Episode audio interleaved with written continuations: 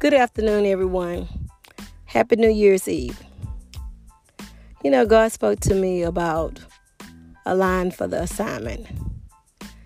Now, I don't personally think this is a message for me, but I'm not sure. But I'm kind of feeling like He wanted me to talk about this for someone who may be listening in or who drop in every now and then, every now and then to hear me. So He spoke about a line for the assignment. And the only thing that I can really get out of that is basically saying, are we aligned for the assignment that He has on our life? Like, have we actually aligned our life up with the Word of God or whatever His instructions is for our life?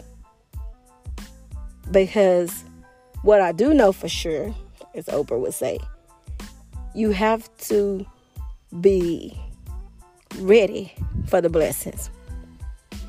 Like, are you ready to be blessed? Are you aligned for the assignment? Are you really ready to walk into the assignment of being blessed abundantly and see a little what he what you can think, dream, or imagine? And I don't think all of us are there, but I do believe that we're on our way.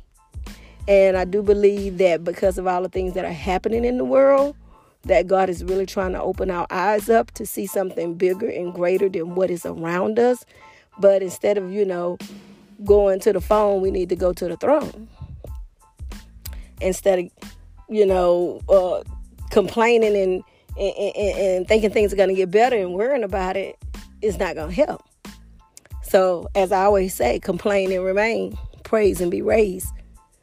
No matter what your situation is, no matter how bad it looks, no matter what you're going through, we got to start counting it our joy. And to me, when you start trusting God, even when things look terrible or they're not looking like you want them to look, you already are lining up with what he would have you to do. Because he say, you're not going to have no more days added to your life by worrying or having fear or not trusting. I mean, you're just going to add on more and more of negativity, which is going to bring you more and more of negativity because you're not trusting in something bigger than yourself. So, to me, being aligned for the assignment means just kind of getting in his presence and saying, hey, I want to line up with whatever it is that you want me to have and then follow him. Trust him so he can get you ready for that assignment that you're about to be on that will bring you to a better life. Uh, whatever it is that you're seeking, because we all want to live our best lives. You can't tell me that you don't.